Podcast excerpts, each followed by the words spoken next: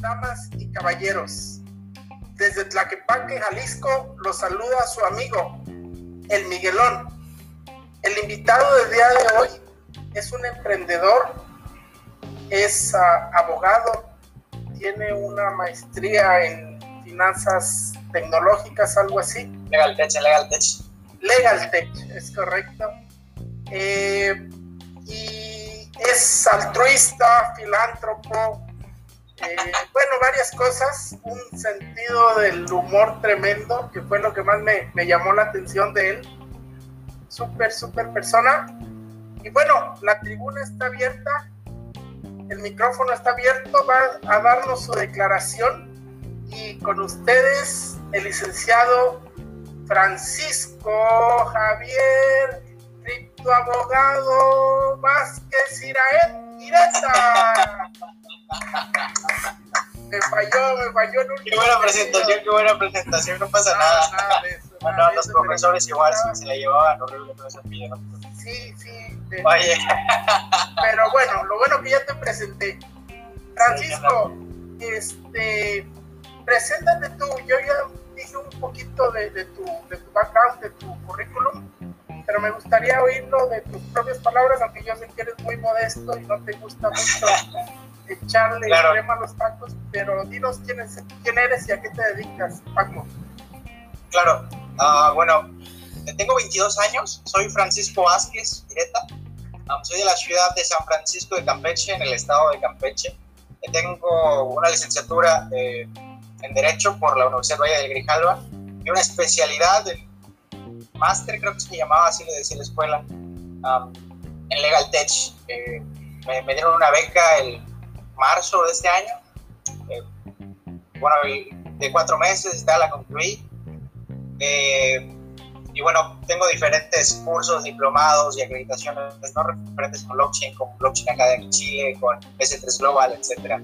Um, he participado con el Senado de la República de, de México como parlamentario juvenil. Eh, tengo propuestas de economía circular, de combate a las fake news. También soy consejero nacional de la Red Nacional de Jóvenes Políticos. Um, cuando yo tenía 16, 17 años, comencé con el activismo por medio de una asociación civil. La fundé en ese entonces con mis amigos. Se llamaba Grupo Juvenil Benito Juárez. Nos dedicábamos a ser activistas medioambientales y hacíamos actividades deportivas juveniles, de debate, etcétera, ¿no? Ah, eso me llevó a conocer más gente, más gente, más gente, más gente, más gente. Me terminé colando por, por donde estaban mis amigos, la verdad. Ah, bueno, yo conocí las criptomonedas en el 2016. Am, la conocí por mi mejor amigo que se llama Daniel Sánchez y con quien años después fundamos la, la Asociación Latinoamericana de Blockchain ¿no? a finales del 2019. Yo me metí, eh, después de todo este activismo que tuve y tal, me, quise dedicar profesionalmente a la creación de proyectos, ¿no? Entonces me, me, pues, me metí a una asociación que se llama International Project Management Association, o IPMA. Está en Mérida, Yucatán. Me metí el año pasado para la cumbre mundial que hubo ahí. Conocí a gente de, todo el mundo, padrísimo, la verdad, todos directores de proyectos. eh, y bueno, por, por el rumbo voy. Entonces, pues acá al, al conocer las criptomonedas, el blockchain y todo esto acá de manos ya, pues no solo de programadores, sino de gente que escribe artículos y de gente que conoce y de CEOs y bueno, de, de estar en la comunidad un par de años. am, yo terminé la carrera y me di cuenta que me gustaban mucho, pues sie- siempre me ha gustado mucho la computadora, los videojuegos, el inglés, acá la cultura geek, gamer, ya saben, ¿no? Desde, desde que soy pequeño. Ah, y bueno, la verdad es que este, este espíritu, ah, pues no sé si revolucionario o punk o algo así, lo, también lo traigo desde pequeño. Y pues se ha reflejado ¿no? en, el, en el activismo de una u otra forma. Am, pero ya me voy a pasar a otra pregunta, así que Ok, perfecto, perfecto. Es un currículum muy, muy grande. Cada, cada vez que te oigo, descubro una cosa más de ti. Yo no sabía todo eso de la, de la, de la ONU, etcétera. Pero bueno, eh, interesa- interesantísimo, ¿no?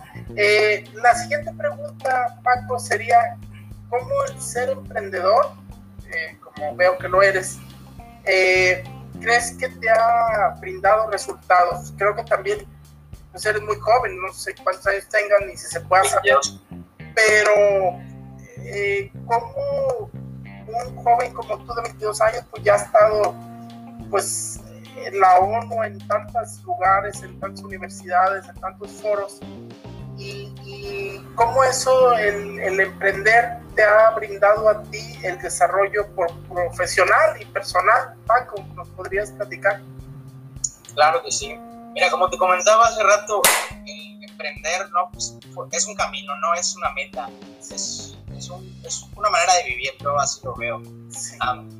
obviamente comenzamos pues actuando local, ¿no? Haciendo lo que está a nuestro alcance, haciendo con lo que tenemos todo lo que podemos. Y creo que ir emprendiendo me ha permitido conocerme más, conocer mis límites, conocerme molesto, conocerme triste, conocerme feliz. Eh, y me ha permitido descubrir algo en lo que soy bueno, que me permite tener un impacto positivo en la sociedad y que aparte me gusta, que no me aburre, que me apasiona, ¿no? Como es el caso de la, pues, de la, tecnología en general, yo creo que emprender por muchos fallos pudo haber significado a lo largo de, del camino, eh, pues me, lleva, me ha llevado a ser quien soy. Y creo que tus resultados no te definen, sino te define eh, cuando, y cómo decides comenzar, cómo decides seguir y si te caes, si decides levantarte, si, no decides levantarte, si quieres renunciar. Y eso está bien, porque a fin de cuentas es, tu vida y tienes que hacer lo que, lo que te llena, ¿no? Lo que te hace feliz. Uh, yo hoy en día pues me dedico a dar conferencias, ¿no? En, las universidades, igual en línea más que nada, acerca de, de lo mismo. Uh, estoy muy feliz, ahorita también soy embajador de Polkadot, eh, un gran entusiasta del proyecto, de hecho así, así te conocí Miguelón, ¿te acuerdas? En una, una conferencia de Polkadot. Sí, es lo que iba a comentar. Eh, eh, bueno, en todos los proyectos en los que has estado, como tú dices, veo que eres un poquito un romántico y poético de, de, la no, del emprendurismo. Yo también, porque te digo porque yo soy igual, yo soy igual y, me emociona mucho el, cómo lo ves la cuestión de emprender. Eh, eh, ¿Nos puedes decir en quién te has inspirado para, para emprender, para hacer todo este modus vivendi, este estilo de vida que, que te ha llevado hasta la fecha? ¿Quién te ha, te ha hecho a ti eh, el, el, tener esa hambre de, de emprendimiento, esa, esa chispa de, de creatividad? para hacer tus emprendedurismos, Paco? Sí, gracias, pues guay, qué pregunta. Sí. pues mira, creo que si lo pienso bien, las personas que me han pues, inspirado más que nada han sido pues, mi, abuelo y mi papá. Sí. bueno, mi abuelo era muy pobre, ¿no? Y se fue adelante a nueve hijos y tal, y, les fue bien, la, la verdad yo quiero, pues, de una u otra manera, como que ponerme a, su nivel, o sea, sé que puedo. Ajá. Pero, o sea, fuera de eso, el hecho de que ellos pues, no se rindieron, no por mucho de tener nueve hijos, decía, así me Ajá. Ah, pues me, sí me inspira mucho. También yo creo que la lectura, ¿no? Y por medio de la lectura me inspira mucho de, de Robin Hood. Sí. Es mi libro favorito. fue de los primeros que leí. También me, eh, por ejemplo, no sé si conoces la fábula de Rey Salomón. Sí, sí, un poquito la, la, la, idea principal, pero sí. De hecho, tengo un primo que se llama Samuel y yo le digo, ¿qué tal? ¿Cómo estás? Y sí me, recuerda mucho la fábula del rey Salomón, salomónico, ¿no? Un pulso salomónico. Ajá, pero el, el anillo. Ah, no, a ver, a ver, échatela un poquito. Salomón, el rey Salomón se supone que tenía contacto divino con los ángeles, ¿no? Sí eso cuenta la historia amazónica. Sí. Pues este güey tenía un anillo y un libro. El, libro era las clavículas y el anillo era el anillo. Se supone que se lo dieron a los ángeles y se lo dieron porque cuando hablaron con él le preguntaron qué quería. Y le dijeron que podía pedir lo que quiera. Este dijo que no quería nada, solo quería sabiduría para poder guiar a su pueblo. Yo no soy creyente, yo no soy creyente, pero pero quiero ser político de grande y la verdad es que Salomón, no solo él, este, este romano, ¿cómo se llamaba? Aurelio, Aurelio, Aurelio, Marco, Sí, creo que era general él, algo así, o... Y llegó a ser emperador. Algo así, sí, sí, sí. del ejército lo hicieron después emperador, ¿verdad? Excelente, ¿no? Pues nos dejas tarea para, para investigar, para, para ah, cultivarnos un poco más, uh, Paco. Gracias. Igual, hay un profesor, ¿no? Que me gustaría mencionar. Sí. es un profesor eh, con mucha experiencia en amparo, en derecho constitucional y todo esto, ¿no? Sí. Pero fuera de eso, él, pues creo que me inspiró a ser eh, honesto conmigo mismo y a eh, conocerme más. Es el profesor Roberto García Lara, ¿no? Un docente de Derecho de la universidad. Yo creo que de los mejores docentes que he tenido la oportunidad de tomar clases con ellos. Excelente. sí. Eh, eh, ¿Él lo conociste? ¿Fue tu maestro en la universidad? Sí, sí, No, no, de esos maestros que dejan huella y fíjate todo, todo lo que te inspiró, ¿no? Aparte de, bueno, tu círculo familiar, tu abuelo, este, eh, personajes de la literatura, de la historia, y pues un, un, maestro ya casi al último, ya casi al último, me parece, me parece... No, no me gustaba la escuela antes de la prepa. me parece muy interesante, Paco. Y el sentido del humor que siempre te caracteriza, ¿no? Yo creo que, que eso es lo más importante, que todo lo has, lo has hecho con, con humor y con interés. Y bueno, siempre aprendiendo y viendo cómo crear e innovar. Eh, tú eres secretario de la Asociación Latinoamericana de Blockchain. Cuéntanos, ¿qué es esa organización tan interesante?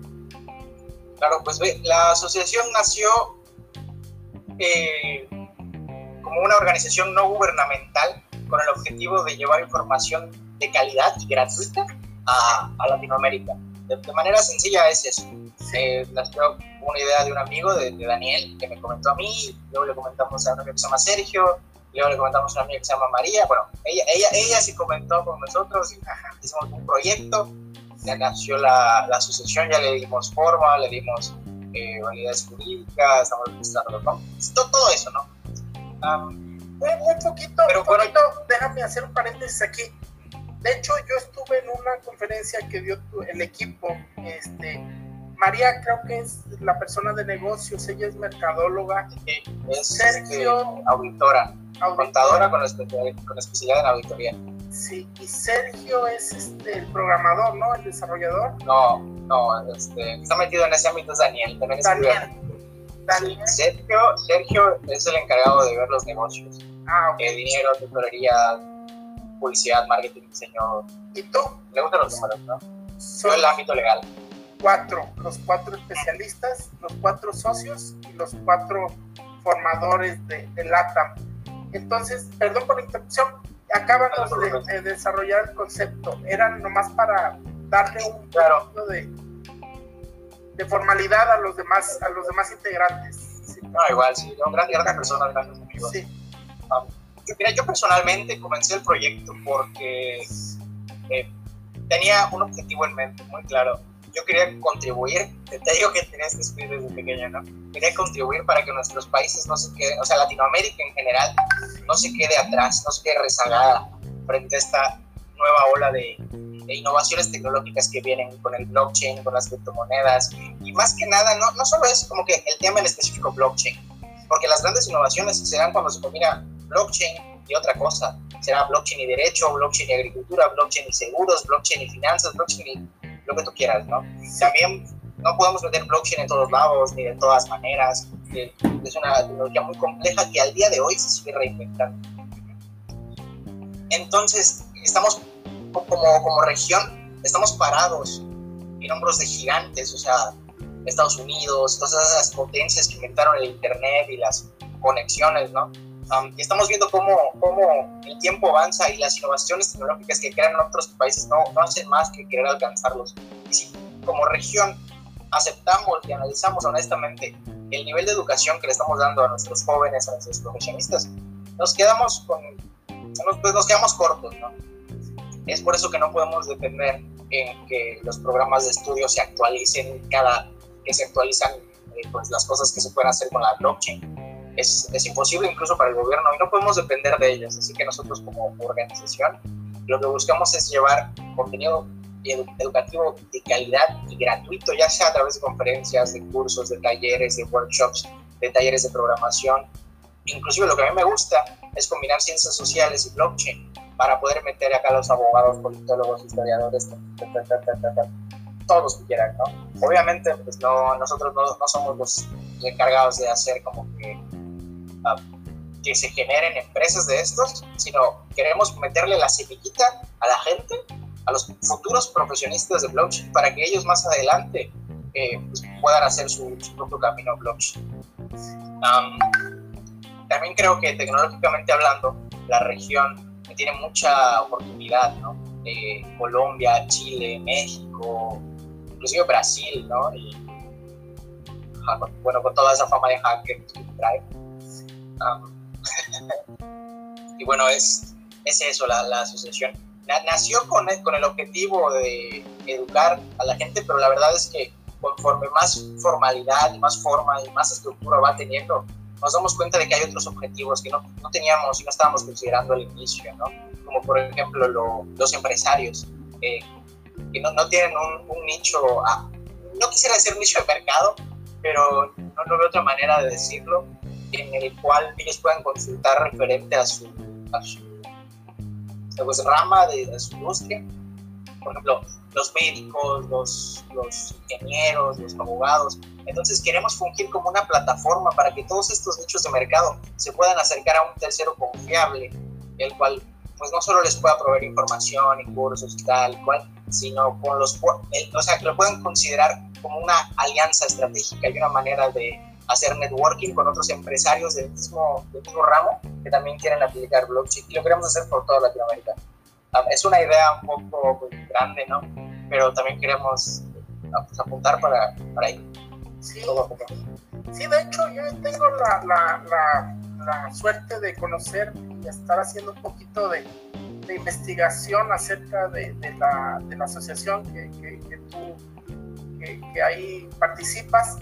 Y bueno, están, tienen varios, ah, varios hermanos, es como un, una franquicia porque tienen mucho contacto con uh, Blockchain Chile, ¿no? Eh, blockchain Chile y ustedes en su caso son Blockchain uh, México. Latinoamérica. Latinoamérica, perdón.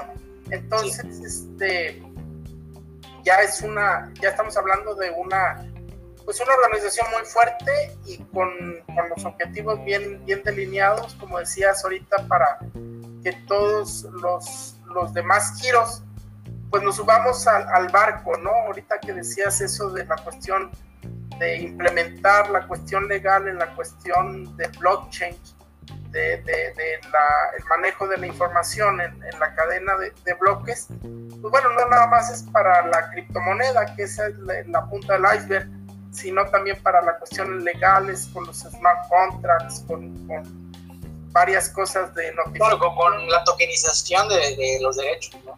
Sí, sí, sí. Entonces también muchas, ah, como decías ahorita, muchos ah, otros giros como, eh, por ejemplo, el giro automotriz, el giro agricultor, con todas sus cadenas de suministros, el giro farmacéutico, pues bueno, van a estarse montando al final del día en la, en la, en la tecnología de la blockchain y seguir desarrollando los negocios, ¿no? Excelente, excelente Paco. Pues bueno, son, son aportaciones muy interesantes, es una, es una premiación y una misión y visión de, de, la Asociación Latinoamericana de Blockchain que me parece muy interesante, yo creo que son de los pioneros. Y pues bueno, eh, al final de, de, la entrevista me, me, dejarás tus datos y, y dónde te podemos localizar para seguir una relación de, de Claro que sí, claro que sí. Este, me gustaría ahora preguntarte, tú como emprendedor, eh, Francisco, ¿qué consejo nos podrías dar a la gente que nos gusta el emprendedurismo? A lo mejor a los que vamos empezando, a los que ya tienen mucho tiempo. Eh, no sé, eh, tres conceptos que creas tú que te han servido, así como ahorita nos dijiste tú, las personas que te inspiraron, pues bueno, tres consejos que también te han servido a ti, Paco, en tu, en tu, aventura. Gracias. Ah, pues, ¿qué será? eh, yo creo que el primero es que nunca dejes de aprender. Nunca hay que dejar de aprender. Es, yo creo que la base de, algo muy grande que puedes construir para tu mismo. Sí. Entonces, puede que haya veces que nos sintamos desganados y no queramos continuar, pero lo importante es, eso, ¿no? O sea, un idioma, eh, un temita, un temita, un temita, un temita, un temita, poco a poco, poco a poco, poco a poco, pero no dejarlo de hacer toda la vida. Um, yo creo que eso me serviría a mí, que estoy comenzando, yo me considero, creo que a ti, que ya, tienes un poco más de tiempo en la tierra. Y... ya me dijiste viejo, muy políticamente, pero buena canasta, buena canasta, Marco, sí. Buen gol. Entonces, eh, me decías que seguir aprendiendo, sí, seguir aprendiendo. Yo creo que el segundo es pedir feedback, es decir, pedir críticas constructivas referente a lo que estamos haciendo, porque puede que nosotros estemos muy, muy eh, pues, cegados con lo que tenemos. Me ha pasado muchas veces. Estamos muy enamorados del proyecto, del producto, de lo que sea, ¿no? Y, no nos damos cuenta de que, pues, es vulnerable por acá, o por acá, o por acá, o por acá, y simplemente te, te cegas, ¿no? Entonces, a veces pedirle su punto de vista a otras personas en las que confíes, que sepas que son profesionistas o quien quieran, ah, pues te puede ayudar mucho, te puede poner los pies en la tierra o te puede proponer algo que a ti no se te había ocurrido. Um, la ceguera del taller, la ceguera del taller, ¿no? Y como tú está uno enamorado que no, no entiende razones, como Gabino Guerrera, ¿no? Tú sigues como caballito de, de, de calandria hacia tu objetivo. Y eso, eso es una excelente, no la había considerado, ni, ni la habían traído al tema en, en este foro, pero se me hace muy interesante, Paco. Perdón por la interrupción, continúa. Pero la plática. Ah, creo que igual el prestar atención excesiva a las críticas, ya sean constructivas o alabanzas que, vayan a tu ego nada más, ah, alabanzas sin fundamentos, son, son igual de tóxicas. No, no, creo que no hay que darle entrada, o sea, tratarlas por igual, como si fueran nada. Ah, siempre y cuando, pues, no sea feedback, o sea, referente a, algo de tu producto, proyecto, y sea algo dirigido a ti, oh, qué bueno eres, o oh, qué malo eres, o hoy eres lo peor, o eres lo mejor. No te dejes ni, ni ni, ni te dejes caer. Tú, tú, en lo que estás, en lo que estás, lo que focus. Excelente, excelente. Pues muy, muy buenos, muy buenos consejos de, un emprendedor muy joven tú que tienes más tiempo aquí en, el, en, la tierra. y bueno, Paco, este, te agradezco infinitamente tu entrevista. No, no, no la hacemos muy larga porque a veces para el espectador es muy, muy, muy difícil digerirla. Pero sí nos quedamos con los consejos más, más básicos y más ah, esenciales. Pero sí me gustaría que me dejaras tus datos de contacto por si alguien quisiera seguir desarrollando el tema. ¿En dónde te podemos, este, tus redes sociales? Claro que sí. Pues vean, eh, si quieren contactarme para algo profesional, me pueden contactar en LinkedIn, eh, arroba Paco Vázquez y Paco Vázquez, Paco Vázquez con, doble Z. Um, y luego una I latina de directa, Paco Vázquez y así aparezco en Facebook, en Twitter, en Instagram, en todos lados. Eh, sin embargo, si quieren, lo que quieren seguir a la asociación, eh, la pueden encontrar como la Asociación Latinoamericana de Blockchain. Está así en Facebook y en Instagram. Estamos subiendo contenido de manera semanal, tres veces a la semana me parece. Estamos haciendo un live en Instagram a la semana, en el cual estamos hablando de criptomonedas, tecnología blockchain, poco a poco, ¿no? Un, un caminito introductorio estamos haciendo. Ah, me gustaría también invitarlos a que si ustedes quisieran formar parte de la asociación, eh, creando un grupo de estudio dentro de su universidad, dentro de su ciudad, su localidad, donde ustedes quieran.